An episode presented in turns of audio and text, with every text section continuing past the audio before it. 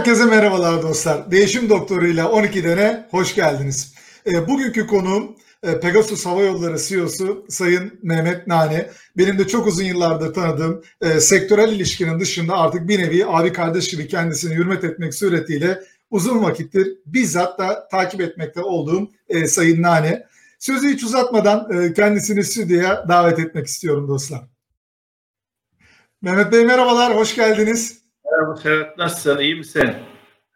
Çok teşekkür ederim. Eksik olmayın, sağ olun. Ee, pandemi dönemi tabii ne kadar iyi olunabilirse ama şükür sağlık yerinde e, işler, güçler koşuşturmaya devam ediyoruz. Ee, eksik olmayın. Ee, çok yoğun mesainiz arasında bizlere de vakit ayırabildiğiniz için e, size ayrıca çok teşekkür etmek istiyorum bu vesileyle. Evet.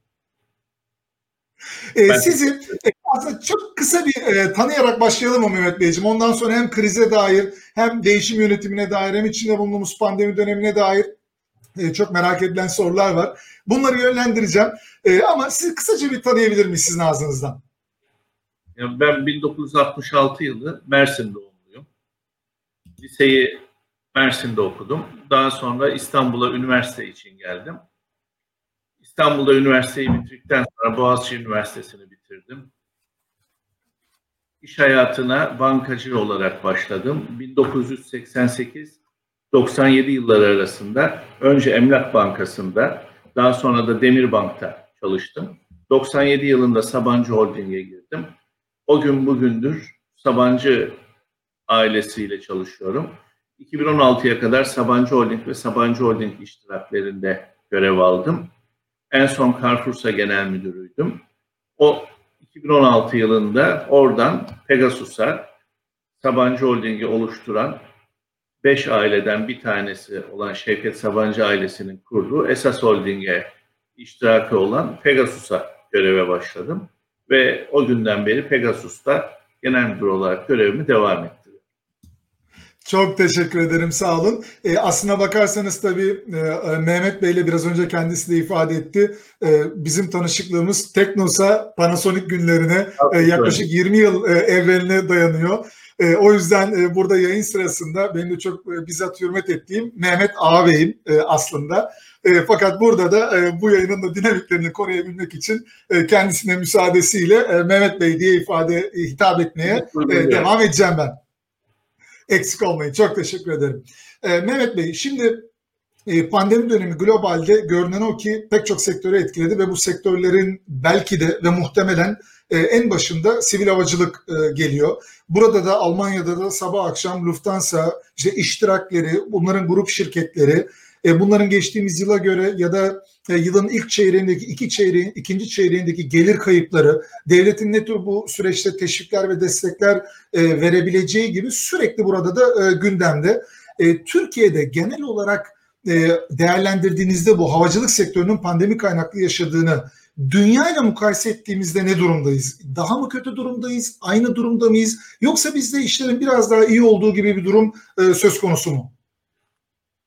Yani son söyleyeceğim başta söyleyeyim.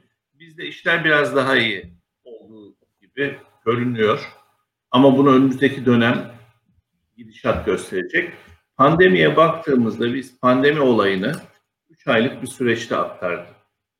Yani Mart ayında daha doğrusu 29 Şubat'ta ilk yanılmıyorsam Türkiye'de hasta çıktı ve biz normalleşmeyi 1 Haziran'da yaptık. 3 aylık bir süreçte biz bu yoğun dönemi geçirdik.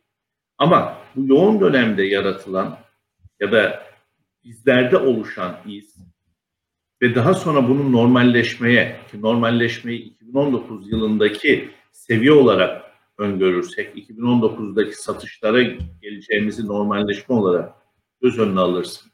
Bu süreç çok daha uzun geçecek.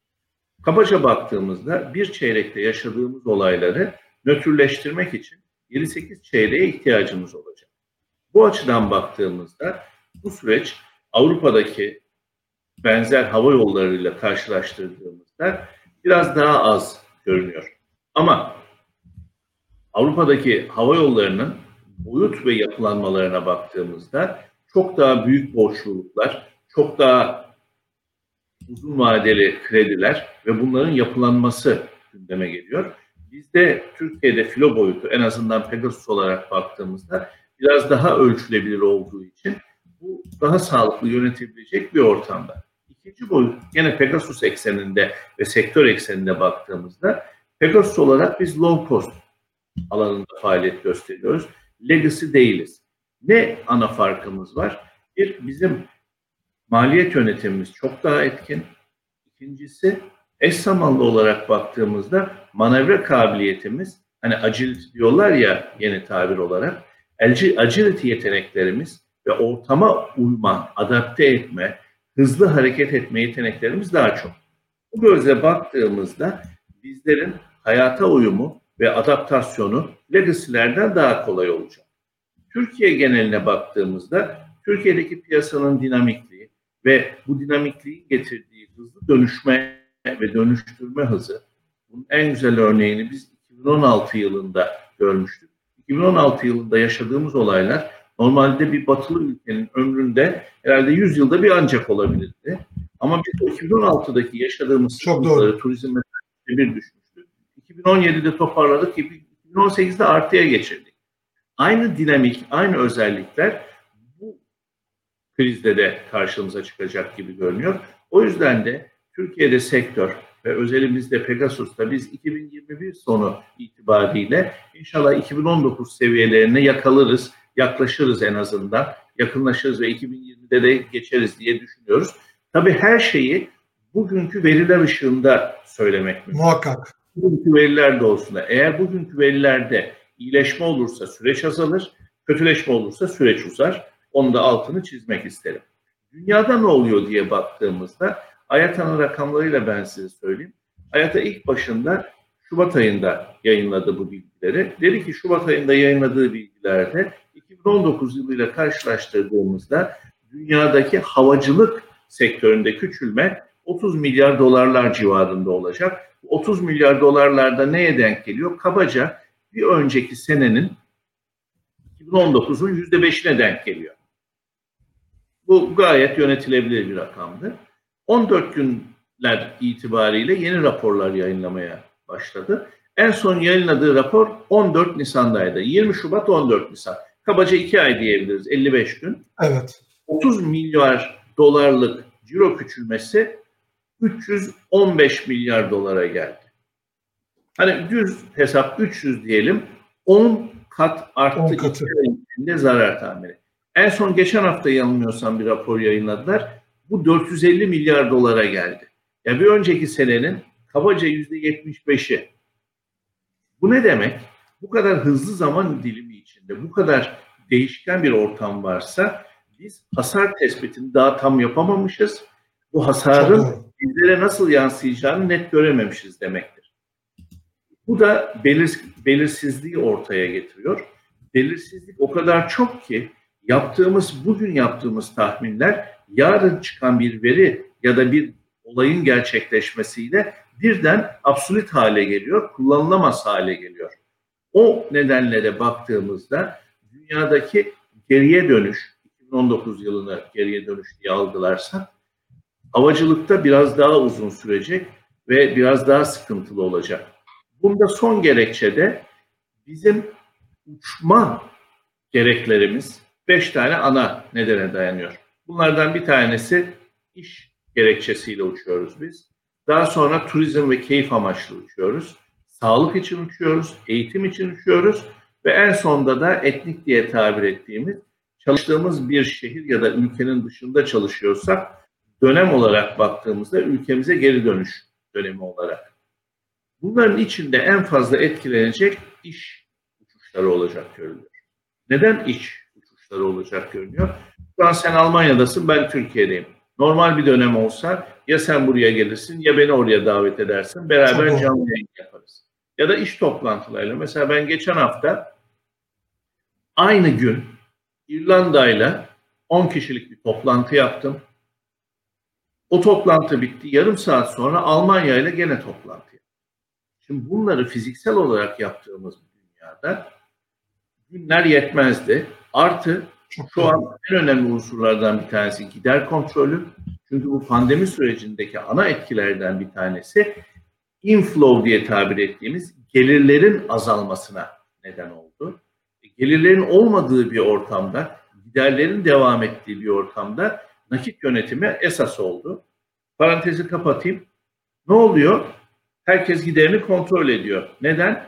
Kontrol edebildiği giderlerini azaltabilmek için. E o zaman mesela bana arkadaşlarım geldiğinde ben soruyorum. Bu seyahat zorunlu mu? Fiziksel olarak olmanız gereken işler olabilir. Bir teknisyen arkadaşım uçağa yedek parça götürüyor ya da uçağa müdahil olmak için gidiyordur. Bunu anlarım. Yurt içi, yurt dışı. Ama bir toplantı, bir görüşme e, teknolojiyi öğrendik. Teknoloji sayesinde ofisimizde oturup minimum giderle toplantıyı yapıp hem zaman hem para tasarrufunu gördük. Fiziksel olarak bulunmamız gerekmiyorsa artık iş seyahatlerinde çok ciddi azalma olacak. Bu neyi getirecek? Connection'larda azalmayı getirecek. Doğu ile batının, kuzey ile güneyin bağlantısında azalmalar getirecek. Ve iş seyahatlerinde kalıcı bir azalma olacak. Keyifte bir artış ben şahsen bekliyorum. Neden? Çünkü evde kapalı olduğumuz süre ya da çıkamadığımız zamanlarda gezmenin, yerler görmenin, sosyalleşmenin önemini çok daha iyi anladık. O yüzden hani bir laf vardır ya Anadolu'da, ahir dünya gözüyle şurayı da göreyim diye. Yani Hatay'a gitmek istiyorsanız, Antep'e gitmek istiyorsanız Doğru. yurt içinde ya da yurt dışı bütçeniz müsait gitmek istiyorsanız ya filanca yeri de göreyim, şuraya da gideyim. Gideyim bir Mersin'de tantuni yiyeyim, bir Mersin'de Narenciye Festivali'ne katılayım diyorsanız e o zaman çok iyi bir fırsat olacak önünüzde ve bunları bütçeniz oranında değerlendirmeye çalışacaksınız. Bütçeniz el verdiği oranda da. O yüzden keyfe yönelik seyahatler bunlar artacak diye ön, ön dönem, önümüzdeki dönemde bir öngörüde bulunmak mümkün.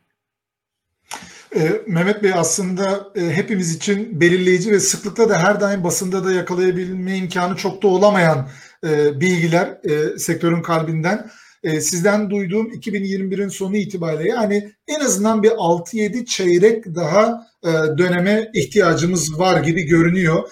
Dolayısıyla oldu, bitti, geçti, geçiyor gelmek için. E, ki e, sizin bu söylediğiniz aslında birebir e, Almanya'da gerek Ulaştırma Bakanlığı gerek Ticaret Bakanları'nın ifade ettikleri derler ki burada da haberlerde 2021'in sonu itibariyle 2019 verilerine en az bir %10-20 civarında bir payla yaklaşabiliriz e, diyorlar. E, siz e, sektörel e, gelir kayıplarını yaklaşık ortalamada global raporlarda %70-75'lerde ifade ettiniz. Burada bunlar yine söyleniyor. Lufthansa'da %90'ın üzerinde bir gelir kaybından e, bahsediliyor. Sizin bahsettiğiniz gibi özellikle connection tarafında e, çünkü Doğu Batı Kuzey Güney e, connection'ında e, çok önemli bir rolü olduğu için Almanya hub'ının ve Lufthansa'nın kolay günler e, değil. E, işin doğrusu e, e, Mehmet Bey siz hani profesyonel hayatınızda hani ne zaman çok kolay bir gün gördünüz e, bilmiyorum. Yani benim şahit olduğum 20 yıla bakacak olursam ben hani Teknosa yoktu var oldu. Harika bir ekip e, ve takım çalışmasıyla. Hakikaten yani Kesinlikle. Hani ilk tedarikçi toplantımızı hatırlıyorum ben mesela 2000'li yılların hemen başında. E, sonrasında da hani son tedarikçi toplantılarımızı e, hatırlıyorum. Sizin de orada, benim de Panasonic'te rol aldığım günlerde. En son e, Sabancı e, Holding kulelerin altındaki o e, iftar e, sohbetlerinde hani taşıyorduk artık yani e, bahçede en azından e, bir taraftan e, iftara e, eşlik ediyorduk ki e, Halice kadar da uzadı o iş e, baktığınızda. Evet, Sonrasında evet, tabii Carrefour o ancak sığabiliyorduk çünkü e, baktığınızda kongre merkezine ancak sığabiliyorduk.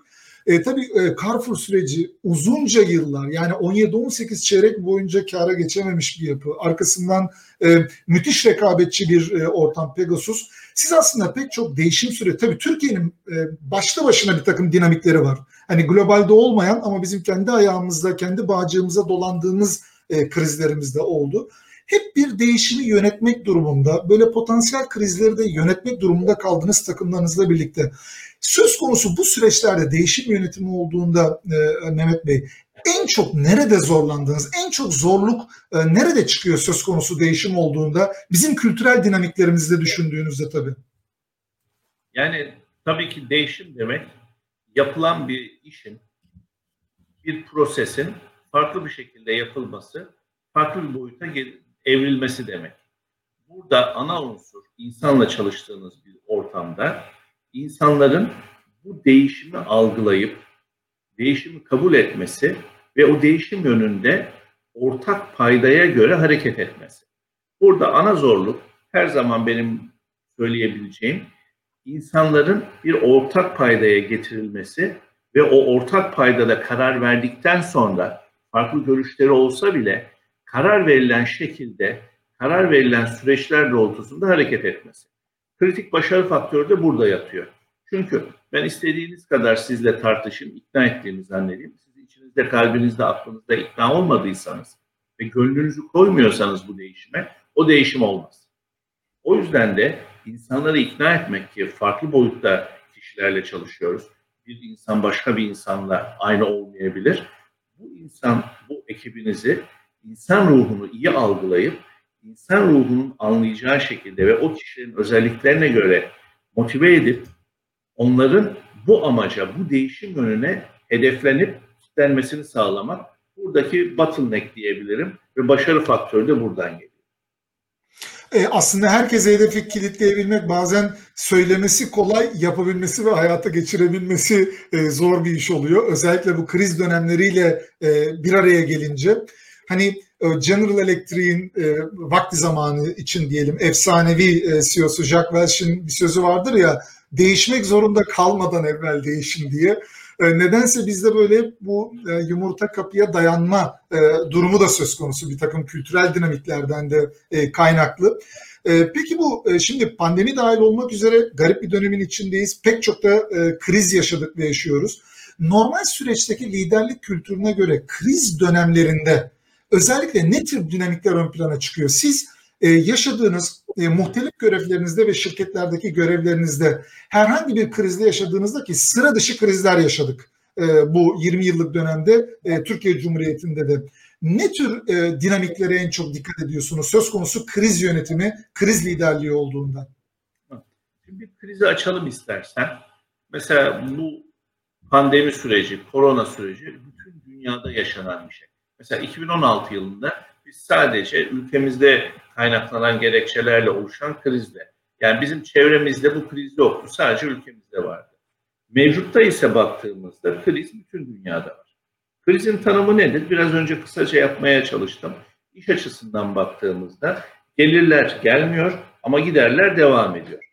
Gelirin olmayıp giderin olduğu bir ortamda ana kriz noktası kaynak ihtiyacından ve eldeki kaynakların etkin kullanımından Kaynakla kastım sadece para değil, o eş zamanlı olarak ham madde de olabilir, bizim işimizde uşaktır, insan kaynakları da olabilir. Bunun optimize edilmesidir. Şimdi ciro gelmiyor ama giderlerimiz var. Sabit giderlerimiz var. Bu sabit giderleri de belli oranda karşılamamız gerekiyor. Bunun için de elde de bir nakdimiz var. Nakit yoksa problem daha da büyüyor. Kaynak olarak baktığımızda kredi bulmanız ya da öz kaynak yaratmanız gerekiyor. O yüzden Kredi mi lazım? Öz kaynak mı lazım? Öz kaynak hissedarınızda, sermayedarınızda yoksa nasıl elde edeceksiniz? Kredi, kanallar kapalıysa nasıl elde edeceksiniz? Mesela kredi konusu sektörden örnek vermek gerekirse Lufthansa Alman hükümetinden 9 milyar euro kredi aldı. Karşılığında hisselerinin belli bir kısmını verdi. Air France KLM 10 milyar euro aldı. Ya da Amerika'da havacılık sektörüne merkezi hükümet 25 milyar dolar para verdi. Bütün bunlar neden? O kaynak ihtiyacını sağlamak için. Şimdi kaynak geldi. Hangi boyutta geldi? Finans boyutunda geldi. Diğer kaynak neydi? İnsan kaynaklarıydı. Nasıl yöneteceksiniz? İşin olmadığı bir noktada hem iş açısından hem sağlık açısından. Birinci önceliğimiz tabii ki burada sağlık oluyor. Gerekli hijyen tedbirlerini nasıl alacaksınız? Bunları nasıl duyuracaksınız? Nasıl uygulamaya geçireceksiniz? Örneğin mesela bakın maske hayatımızın ayrılmaz bir aksesuarı oldu. Ya da dezenfektanlar hayatımızın ayrılmaz bir aksesuarı oldu. Şirketin her yerinde var. Biz ekstradan uçaklarımızın içinde olan HEPA filtreler gibi şirketimize HEPA filtreli makineler aldık ve her bir makine 50'şer metrekarelik yerde havayı filtre ediyor. Burada çalışanlarımızın sağlığına önem vermeye çalıştık. Misafirlerimize biz de uçanlara uçağımızın içindeki HEPA filtrelerini etkin kullanarak bakımlarında zamandan önce yaparak, gerekli dezenfektanları zamanında kullanaraktan, hijyeni zamanında ve temizliği doğru şekilde yaparaktan bunların tedbirini İnsan kaynakları da aynı şekilde. Ciro yok. En son kalan kaynak neydi? Havacılıkta uçak ham madde. Uçakların optimal kullanımı. Çünkü uçakları belli bir şekilde bakıma tabi tutmazsanız tekrar uçurmaya çalıştığınızda oluşacak maddi külfet ya da teknik bakım gerekliliği çok daha yüksek. O yüzden de uçakları her zaman uçuşa hazır halde tutmak, uçuşa hazır halde tutmak için gerekli organizasyonu yapmak, gerekli teknik desteği vermek, uçakların hepsinin uçmadığı bir dünyada bunların planlamasını yapmak hepsi çok önemli. Eş zamanlı olarak baktığımızda ofislerdeki hijyen düzenini sağlamak için home office süreçlerini iyi yönetmek, onun yanı sıra baktığımızda gider kontrolü için kısa çalışma ödeneği ya da ücretsiz izin uygulaması yapacaksanız bunu etkin bir şekilde yönetmek çok önemli. Ben kendimden örnek vermem gerekirse ben mesela ayın bir haftası ücretsiz izinle çalışıyorum. Temmuz ayından itibaren yıl sonuna kadar olan geçen sürede Mart'tan Temmuz'a olan sürede de hiç ücret almadan çalıştım. Neden? Burada bir şekilde ekibin başkanı olarak, ekibin lideri olarak, takım kaptanı olaraktan bir örnek olması için. Herkesi kendi gücünde belli oranda burada katkıya çağırmak için. Eş zamanlı olarak tabii ki kaynak, öz kaynak demiştik. Hissedara gittik. Hissedarımız da çok sağ olsun 7 Nisan'da genel kurulumuz vardı. Aynı şekilde genel kurulda bir önceki yıl karının bir kuruşunu bile temettü olarak dağıtılmasını istemediler. %25'ine kadar zaten kanunen dağıtılabiliyordu. Onu da istemediler ki kabaca 50 milyon dolar yapıyor. Bütün 200 milyon doları öz kaynağa koyduk. Öz kaynağımızı güçlendirmek için. O yüzden krizin hangi boyutta, nerede geldiğini çok iyi analiz etmek lazım. Biraz önce saydığım unsurlardan hangisinde sıkıntı var? Hangisini etkin yönetmek gerekiyor? Ekipleri hangisini yönetmek üzere motive etmek gerekiyor ve odaklamak gerekiyor? Bunu tespit ettikten sonra işin %50'den fazlasını yapmış oluyorsunuz zaten. Ondan sonra o kriz yaratan unsurları elimine etmek, gidermek ya da olmuyorsa bypass etmek, yeni bir yol açmak geriye kalıyor. Bütün bunları da her şirket, her yönetici kendi stiline göre, o sektörün gerekliliğine göre, ekip arkadaşlarının çalışma stiline göre ve konuları algılama stiline göre yönetip krizde kendisine bir yol, bir çıkış imkanı bulmak üzere çalışıyordur diye düşünüyorum. Evet, e, çok teşekkür ederim. Özellikle tabii herkese rol örnek olabilmek e, açısından e, bazen bizim Türkçe'de bir hoş deyimimiz vardır ya Mehmet Bey, hepimiz aynı gemideyiz diye.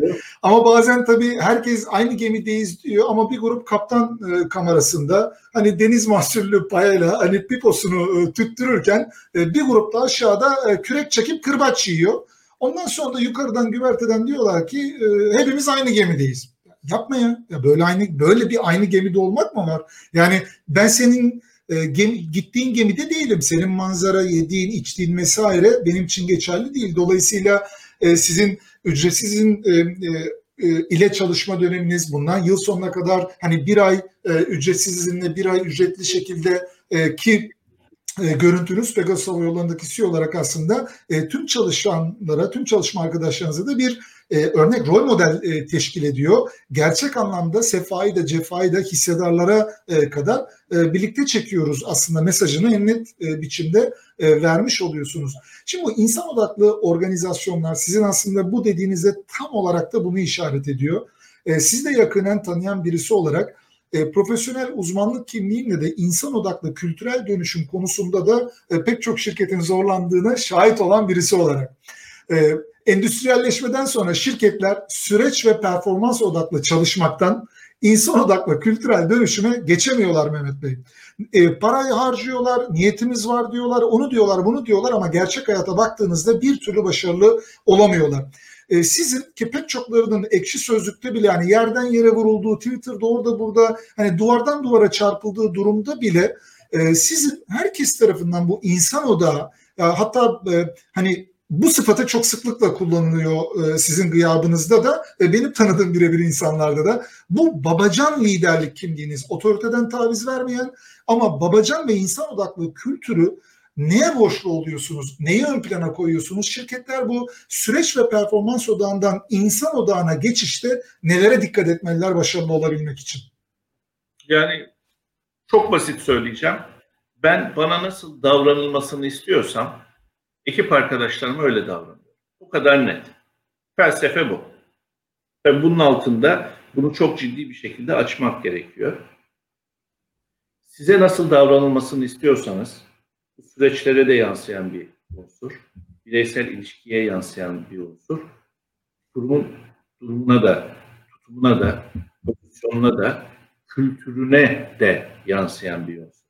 O yüzden ben bulunduğum yönetici olarak bulunduğum ortamlarda ben anamın karnından genel müdür olarak doğmadım. Ben ilk iş hayatıma stajyer memur olarak başladım.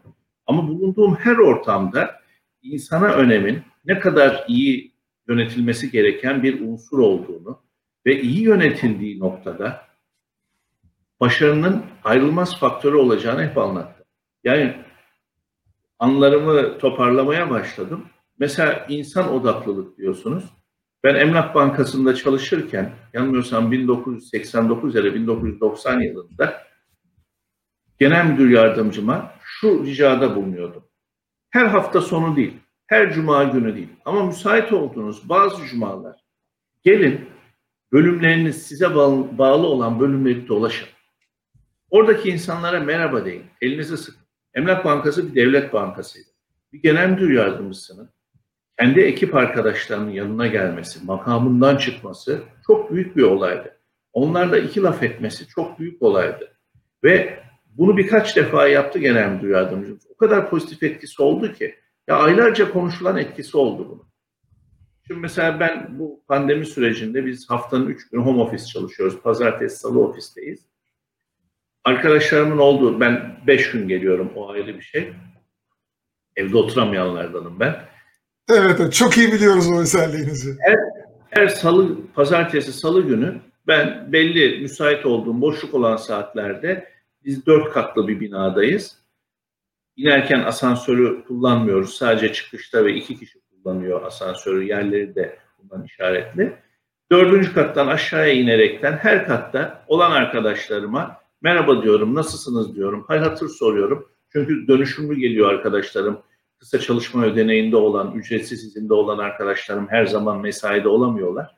Onları farklı günlerde farklı arkadaşlarımı görerek, hallerini, hatırlarını, ailenin durumunu soraraktan onları kendi çapımda hem önem verdiğimi gösteriyorum hem motive etmeye çalışıyorum. Onlar da beni motive ediyor.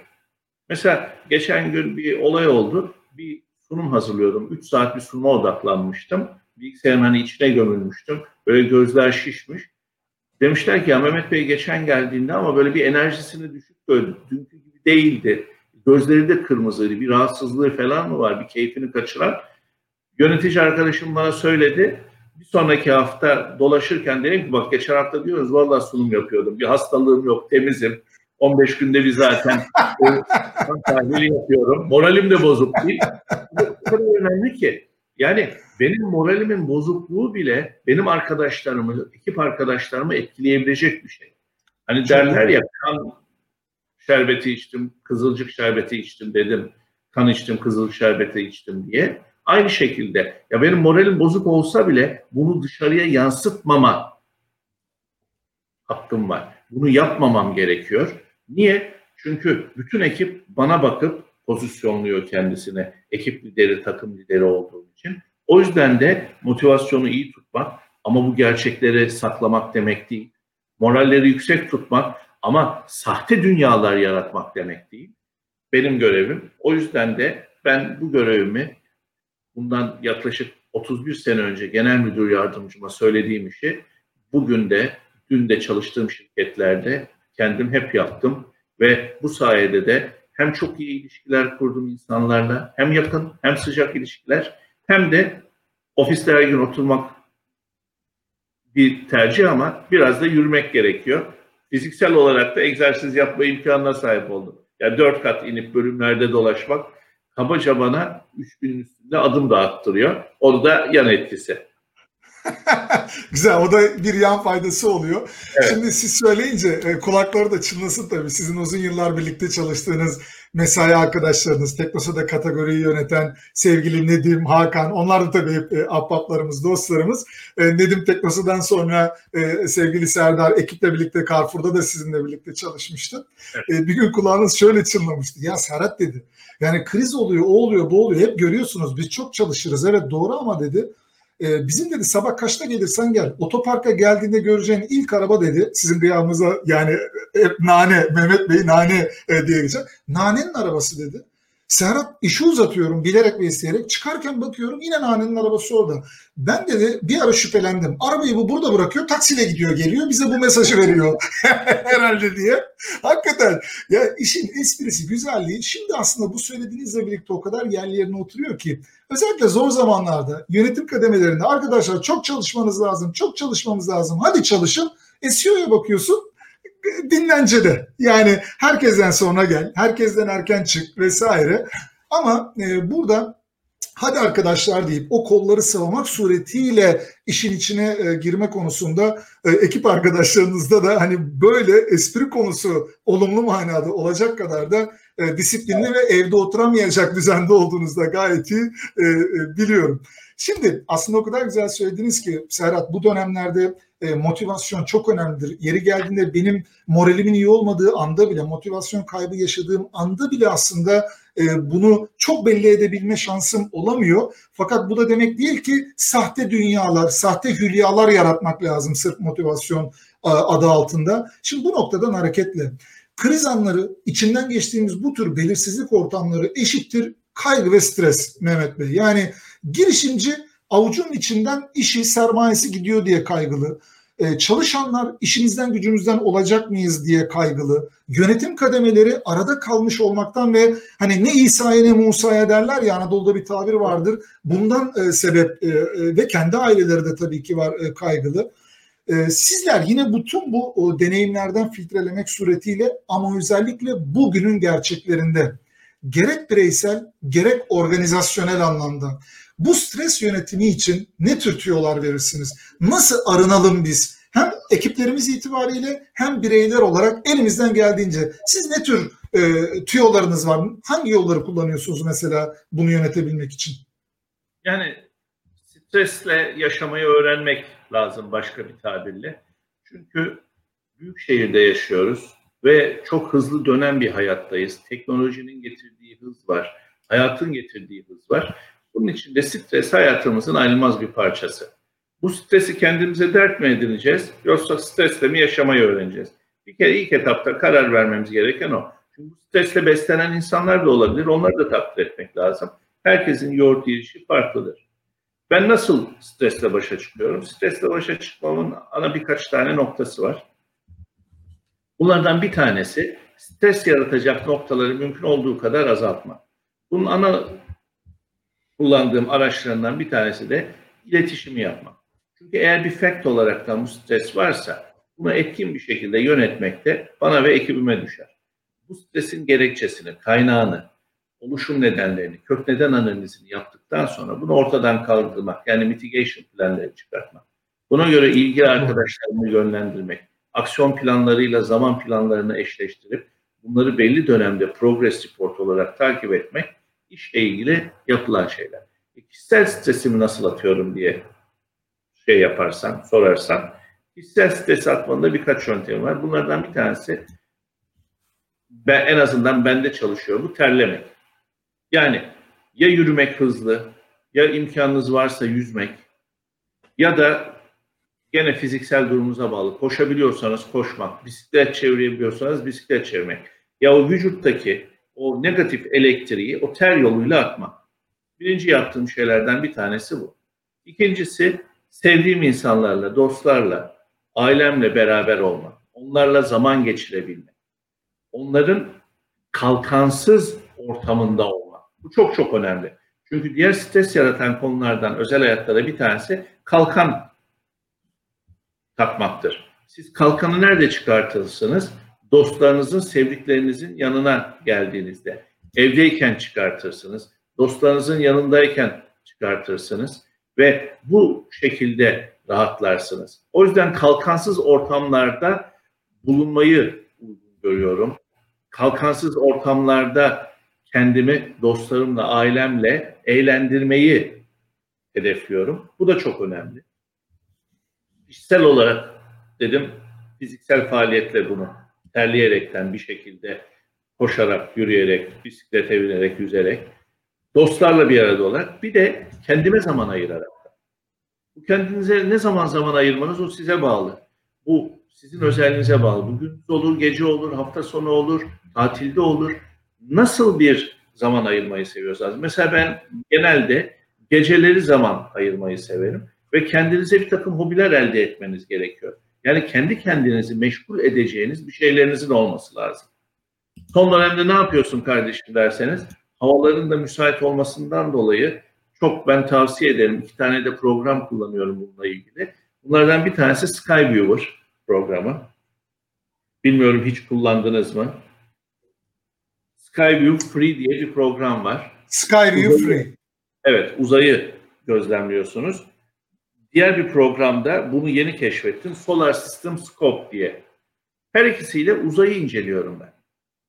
Ve uzayda görebildiğimiz gezegenleri görüyorum. Bunların fotoğrafını çekiyorum. Bazen bu gezegenler burçlarımızın üstünde oluyor. Çok enteresan görüntüler.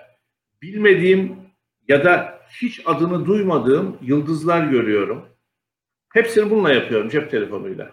Hiç öyle bir teleskop falan da almadım. Mesela çok enteresan. Akşamları bu benim yarım saatim alıyor ve kafa dağılıyor. Çok bu yakın zamanda yazın getirdiği bir şey bu. Çok enteresan. Mesela uğraştım Uranüs'ü ondan sonra Neptün'ü bulmak için. Bu Solar Scope'u da öyle buldum. Bunların hepsi ücretsiz aplikasyonlar. Uranüs ve Neptün bize o kadar uzak ki Skyview programında göremiyorsunuz. Mesela Jüpiter ve Satürn'ü o kadar güzel gördüm ki hatta ben Oğlak burcuyum. Onun resmini de çektim. Şimdi size onu da göstereyim bu arada eş zamanlı konuşurken. Yani Jüpiter ve şeyi Oğlak'ın üstünde yakaladım. Ya da mesela bilmiyorum görme şansı olacak mı arkadaşlar izleyenlerimizin. Bakın. Evet şu an gayet iyi görebiliyoruz evet. Yani evet. Jüpiter ve Satürn Oğlak'ın önünde. Mesela böyle çok güzel fotoğraflar çekiyorum. Ya da Hubble mesela başka bir şey. Jüpiter, Satürn ve Ay yayın üstünde. Evet. Mesela buyurun bakın burada gene International Space şu gördüğünüz mavi International Space Satellite. Bunun Hubble teleskobunun örneği de var. Ve burada gördüğünüz Venüs gezegeni İkizler Burcu'nun üstünde. Mesela bunlar hoşuma gidiyor. Ya da farklı keyifler, zevkleriniz varsa bu bir el sanatı olabilir, bu okumak olabilir, film seyretmek olabilir, yazı yazmak olabilir. E kendinizi eğlendireceğiniz bir şeyler bulmanız çok çok önemli. Mesela bakın gösterebilecek kadar resim çekmişim. Kendimi eğlendirebilecek kadar da bende yer tutmuş ki burada size anlatabiliyorum bunu. Evet çok teşekkür ederiz. Bu Skyweaver ve e, Solar Scope e, bu iki ücretsiz app aslında evet. sizin kendim için ben kullanıyorum. Kendimi eğlendirmek, dinlendirmek, biraz hani ilgi odağı e, yaratabilmek ve e, saplanıp kaldığım bazı konulardan da dikkatimi en azından bir parça dağıtabilmek için yapıyorum diyorsunuz. Herkes kendi ilgi alanına göre de bunu yapabilir. Hani şirketteki eşe dosta sarıp e, ne oldu, ne olacak, ne oldu, ne olacak diye o zihinsel girdabın içine girmektense evet e, bütün bunları teknik olarak da yapabilmek mümkün. E, son dönemlerde e, Mehmet Bey sıklıkla bir şey kulağıma gelmeye başladı. Alenen sosyal medya platformlarında da yazıldığını, çizildiğini ve makaleler dahi paylaşıldığını görüyorum. O da şu. Bu kriz derinleşirse ya da uzarsa her ikisi de olabilir. İstihdamla ilgili sorunlar olabilir hani şirketle ilgili deyim yerindeyse gemiyle ilgili umudumuzu yitirirsek bireysel kurtuluş reçetesine dönelim mi? Ve bu böyle yavaş yavaş e, bir hani sakinliği bozma modundan panik atağa doğru e, giden bir takım böyle derecelerde de eş dost gözlemliyorum. Yani kaç kurtar kendini e, der gibi. Şimdi bu panik halinin bir kere organizasyonlara yaramayacağı aşikar. Ee, içinden krizin içinden çıkmaya çalışan takım oyununu bozacağı da aşikar.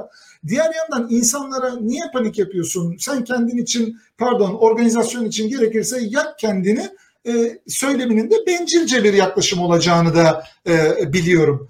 E, dolayısıyla bu duygu halindeki insanlara pompalanan bu mesaj haklı bir mesaj mı? Ne yapmak lazım bu panik atak, istihdam, hani bizim kuzulara bir şey olacak mı kafasından nasıl çıkılınabilir? Organizasyonlar bunun için e, ne yapabilir? Ya da hani sen kaç kurtar kendini mi diyecek şirketler? E, bunu e, e, yani yılların profesyonel kimliği ve yönetici kimliğiyle size biraz şirketinizdeki pozisyonunuzdan da e, bağımsız sormak istiyorum Mehmet Bey. Ne yapmak lazım bu panik içindeki insanlar için? Neler evet, tavsiye edilebilir? Çetin Altan'ın bir sözüyle cevap vereyim ya da başlayayım. Çetin bir lafı vardır, bunu çok sık kullanır. Bunlardan bir tanesi enseyi karartmamaktır. Yani enseyi karartmamak lazım ama enseyi karartma, karartmazken pembe rüyalara da dalmamamız lazım. O nedenle ikisinin arasında bir dengeyi yakalayabiliyor olmamız lazım. Bu dengeyi yakaladığımız nokta maalesef bazen tenkisat tabir ettiğimiz eski tabirle, yeni tabirle işten çıkartma olabilir.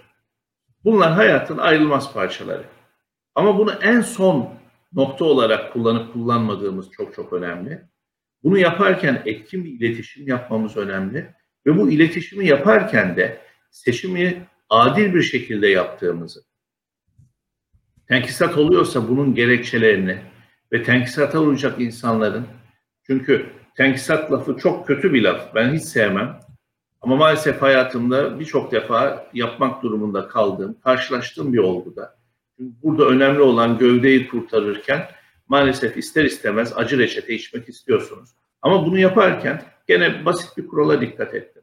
Ya ben işten ayrılıyor olsam nasıl ayrılmak istersem, ne tür duygular hissedilmesini, hissettirilmesini istersem o duyguları hissettirmeye çalıştım ben. Bunları ekip arkadaşlarımla paylaştım ve bunları da ekip arkadaşlarıyla paylaşmalarını istedim. Eğer tenkisat kaçırılmazsa bundan imtina etmemek lazım. Vücudu kurtarmak için bazı acı reçeteler içmek gerekiyorsa, kolu kesmek gerekiyorsa bundan imtina etmemek lazım. Bu bizim görevimiz. Ama bunu yaparken üslup çok çok önemli. Üslubu yaparken gerekçeyi net paylaşmanız lazım. Gerekçeyi net paylaşırken seçim kriterlerini net ortaya koymanız lazım. Ve insanlara insanca davranaraktan, gerekli hukuki haklarını vererekten, belki imkan varsa biraz da geçimlerini kolaylaştıracak belli paketler sunaraktan, imkan bütün bunları sağlayaraktan bu süreci etkin şekilde yönetmek mümkün. Heh, bu pandemi sürecinde siz ne yaptınız derseniz şirket olaraktan biz bu süreci herhangi bir tenkisat yapmadan yönetmek üzere kendi içimizde karar aldık ve yönetim kurulumuz da bunu destekledi. Bu süreci biz devletimize sağladığı, hükümetimize sağladığı kısa çalışma ödeneğinden yararlanarak da yetmediği noktalarda ücretsiz izinle ama hiç kimsenin işini kaybetmemesine tabii ki burada teknik nedenlerden ayrılma olabilir ya da tabii. bazı zorunluluk nedenleriyle ki buna 25'e 2 dediğimiz bir olay var. O tür nedenlerle ayrılmalar olabilir, istifalar olabilir, zorunluluktan ayrılmalar olabilir. Ama biz bilerek, bilinçli, isteyerekten bir tenkisat yapmamayı ve bu süreci biraz önce bahsettiğim kısa çalışma ödeneği ve gerekirse ücretsiz izinle yöneterekten bu süreç bittiğinde tüm arkadaşlarımızın işin başında olacak bir ortam yaratmak üzere çalışmaya başladık. İnşallah bu fikrimizden vazgeçirtecek gelecekte negatif olaylar çıkmaz karşımıza. Gidişat daha kötü olup kalıcı bir takım tedbirler almamızı gerektirecek ortamlar olmaz. Buna göre buradaki kriter çok basit. Size nasıl davranılmasını istiyorsanız siz de ekip arkadaşlarınıza, çalışanlarınıza öyle davranın. E, aslında tabii e, bu e, yine insan odaklı yaklaşıma geliyoruz. E, diğer taraftan yine değerlere geliyoruz. Öznel kararlardan, keyfi kararlardan ziyade nesnel kriterlere göre insanlarla iletişiminin doğru yapıldığı, adil, dürüst ve transparan e, şekilde bu tür süreçlerin e, yönetilmesi durumunda en sevimsiz hallerde bile insanlar hani deriz ya e, benim adım Hıdır elimden gelen budur diye her insanın elinden gelenin limitleri olduğu gibi şirketlerin de elinden gelenlerin sınırları var. Dolayısıyla sınırsız kaynaklar varmışçasına da beklentiye girmek de çok da doğru değil. E, Mehmet Bey, Z kuşağı ilk kez bir kriz deneyimliyor. Yani şu an yaklaşık 20'li yaşlarında en 20'li yaşların ortasına gelen grup için söyleyelim. Daha evvel böyle iş hayatının içinde ya da gündelik hayatlarında hele hele böyle global bir ölçekte kriz deneyimlemediler. Dolayısıyla çok ciddi soru işaretlerinin içinde de sıkışmış durumdalar. Bunların arasında genç profesyonel kardeşlerimiz de var. Evlatlar var, kardeşler var, çalışanlar var. Ne önerirsiniz onlara e, bu süreç zarfında? Enseyi karartmamak evet, pembe hayallere de dalmamak evet. Fakat somutta ne yapabilirler? Yani burada bir kere karar verirken bulunduğumuz ortam ve şartlara bakmak çok çok önemli. Biz bir global ölçekte kriz var. İş arama aşamasında birisi ise çalışan birisi ama kısa çalışma ödeneği ya da ücretsiz izindeysek ya da işini kaybetmiş birisiysek bütün bunlar farklı davranışlar gerektirebilir. Ama şurada şunu göz ardı etmemek lazım. Buradaki kök neden benden mi kaynaklı, benim davranışımdan mı kaynaklı, bilgi eksikliğinden mi kaynaklı, ortamdan mı kaynaklı? Eğer ortamdan kaynaklıysa burada çok daha rahat olabiliriz. Tabii ki bunu kabullenmek zor. Yani eğer cebinizde paranız yoksa ve o ay kiranız gelmişse o ay elektrik taksidiniz gelmişse, elektrik ödemeniz geldiyse, çocukların okul parası geldiyse, harçten gazel okuma da diyebilir beni izleyenler. Ama ben genel bir mantık, genel bir çerçeve çizmeye çalışacağım. Burada tabii ki benden kaynaklı bir nedenden dolayı ben bu sıkıntıya maruz kalmıyorsam bu sevindirici bir neden. İkincisi bu krizi nasıl ortadan kaldırabilirim? Sektör mü değiştirebilirim? Kendi başıma iş nasıl yapabilirim sermaye koymadan? Akıl mı satabilirim? İş mi yapabilirim? Nasıl hareket edebilirim? Nasıl gidebilirim? İşlerimi nasıl yönlendirebilirim? Bunu araştırmak çok çok önemli. O yüzden mesela şöyle söyleyeyim. Biz kriz var diyoruz ama kriz olmayan sektörler var. Mesela e-ticaret sektörü. E-ticaret sektöründe şu an ciddi bir istihdam yapılıyor. İstihdamın olduğu o kanala mı kaymak gerekiyor? Orada kendime nasıl bir iş alanı yaratabilirim? Ya da lojistikte ciddi, kargoculukta çok ciddi gelişim var. Bu gelişim yayınlarında, alanlarında kendimize nasıl bir alan yaratabiliriz? Sektör mü değiştirmek gerekiyor? Bunlara bakmak lazım. Tabii gene ben kendi söylediğimi kendime eleştireyim. Söylemek çok kolay bunları. Bunları yaşarken düşünebilmek, yaşarken deneyimlemek çok daha zor. O yüzden de burada her zaman kalpten çok aklı, kalpten çok datayı, fact'i, bilgiyi kullanmak önemli. O yüzden de inşallah böyle bir olayla biz şirket olarak karşılaşmayız ama karşılaşan kardeşlerime, karşılaşan izleyicilere, dinleyicilerimize bunu akılla yönetmelerini ben salık veririm. Paniğe kapılmadan ve akıl yöntemiyle ve gerekirse de sektör değiştirmek gerek. Bunu ben bir örnek vereyim. 2001 krizinde hatırlayan ya da hatırlamayan vardır. 100 bine yakın bankacı arkadaşımız işsiz kaldı ve bir daha bankacılık sektöründe iş bulamadılar. Onlar işsiz değiller. Farklı sektörlerde kendilerine farklı alanlar yarattılar. Sıkıntı çekmediler mi? Çektiler. Zorluk çekmediler mi? Çektiler. Ama hayat bir de, bir şekilde nefes devam ediyor. Nefes almaya devam ettiğimiz sürece hayatta devam edecek. Bunu hiçbir zaman göz ardı etmemek lazım. Oya'nın bu arada bir soru sordu, onu yapayım. Önümüzdeki dönem eğer iş, işlerimizde bir artış olursa istihdam düşünüyoruz. Ama şu an itibariyle biz mevcut arkadaşlarımıza tam istihdam sağlayamadığımız için gerek kısa çalışma ödeneği yetmediği yerde de ücretsiz izinle o yüzden şu an bir istihdam düşünmüyoruz. Ama istihdam düşünen sektörleri biraz önce saymaya çalıştım. Umarım hızlıca cevap vermiş olurum Oya Hanım'a. Son iki dakika diyebilir miyiz? Evet kesinlikle. Burada son iki dakikada o zaman şu soruyla da bitirelim. Sektör değiştirmeye gönderme yaptığınız için e, Mehmet Bey. E, siz bankacılık, arkasından perakende, elektronik perakende, elektronik perakendeden yüksek teknolojiden e, sizin tabirinizle Carrefour, ta, taze sebze, meyve, şeftali bahçeleri, e, direkt balıkçılardan alınan toplu lüferler, arkasından havayolu taşımacılığı. Bu sektörel dinamiklere uyumlanma e, kısmını nasıl halledebiliyorsunuz? En azından bu işi gözünde büyüten dostlarımıza son bir tavsiye olsun. Sonrasında siz de e, toplan, toplantınız için e, azat edelim Mehmet Beyciğim. Teşekkür ederim. Şöyle söyleyebilirim. Bir kere bunlar farklı sektörler değil. Sonuçta hepsi nihai tüketiciye ürün ya da hizmet satan sektörler. Ben bu sektöre geldiğimde ben de beni işe alan patronum da biliyordu ki ben pilot olmayacağım, teknisyen olmayacağım. Benden böyle bir görev de beklenmiyorlardı.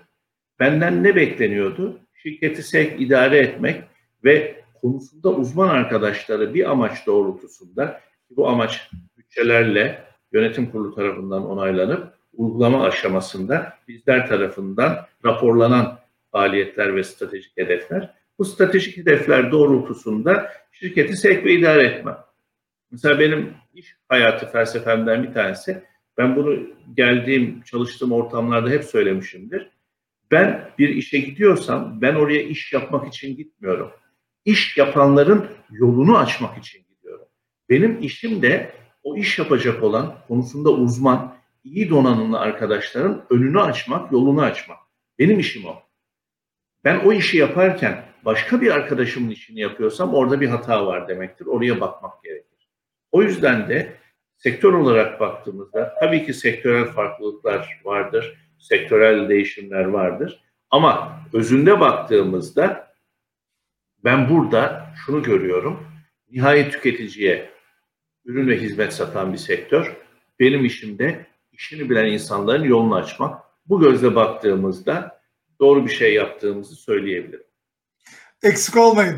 Ee, Mehmet Beyciğim çok teşekkür ederim. Çok yoğun bir mesaiydi. Sektörün e, aslında kritik kalbinde yer alan bir sektörün e, merkezinde bize bu vakti ayırdınız. Değerli e, bilgi birikim deneyimlerinizi bizlerle paylaştınız. Eksik olmayın. İyi ki varsınız. Kolay gelsin. Umarım dilerim 2021'e kadar beklediğimizden çok daha iyi dinamiklerle, çok daha hızlı bir şekilde toparlarız ve istihdamda tam gaz devam eder. Ve dünya için ben teşekkür Kesinlikle. ediyorum. Sağ olsunlar. Kesinlikle. Görüşmek üzere. Çok teşekkür ederim Mehmet abi. Eksik olmayın.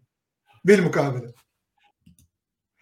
Evet dostlar, e, bugün değişim doktoruyla 12'dendeki konuğum e, uzun yıllardır benim de tanıdığım Teknosa günlerinden e, birlikte iş yapabilme, çalışabilme imkanı bulabildiğim sevgili Mehmet abi, Mehmet Nane'ydi. Pegasus Hava Yolları'nın CEO'su.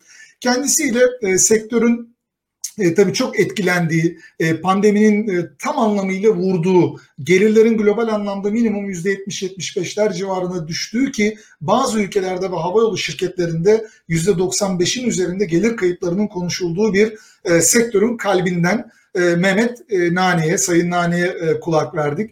E, bizimle önemli e, e, bilgi, birikim, deneyim ve fikirlerini paylaştı.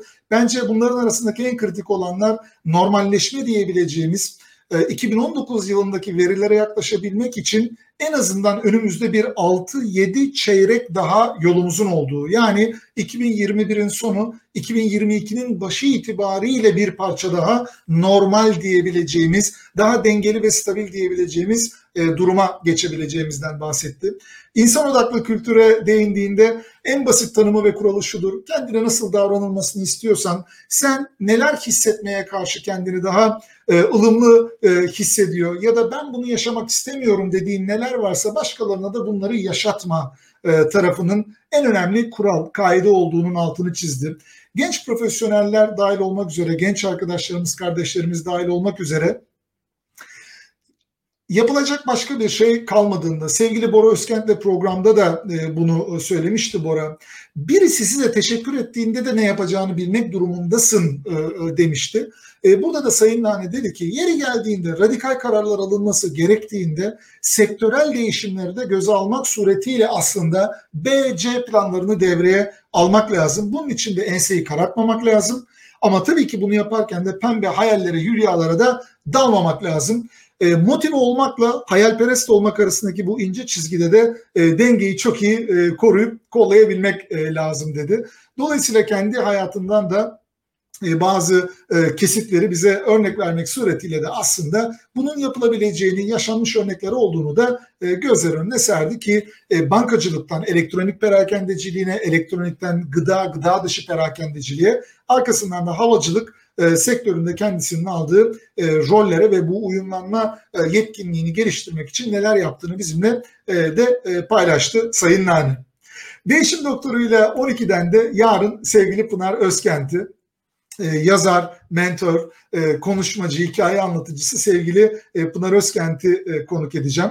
E, yarın öğle yemeğiniz, kahve molanıza, mesainiz de el verirse tabii ki e, misafir olabilmeyi isteriz. Yok eğer uygun olmazsanız sonrasında da e, bu canlı yayınların tamamını e, Doktor Serhat Tatlı YouTube kanalından, 12'denin e, YouTube kanalından da tabii ki takip edebilirsiniz dostlar. Yarın saat 12'ye kadar kalın sağlıcakla. Görüşmek üzere. Sevgiler, selamlar. Bay bay.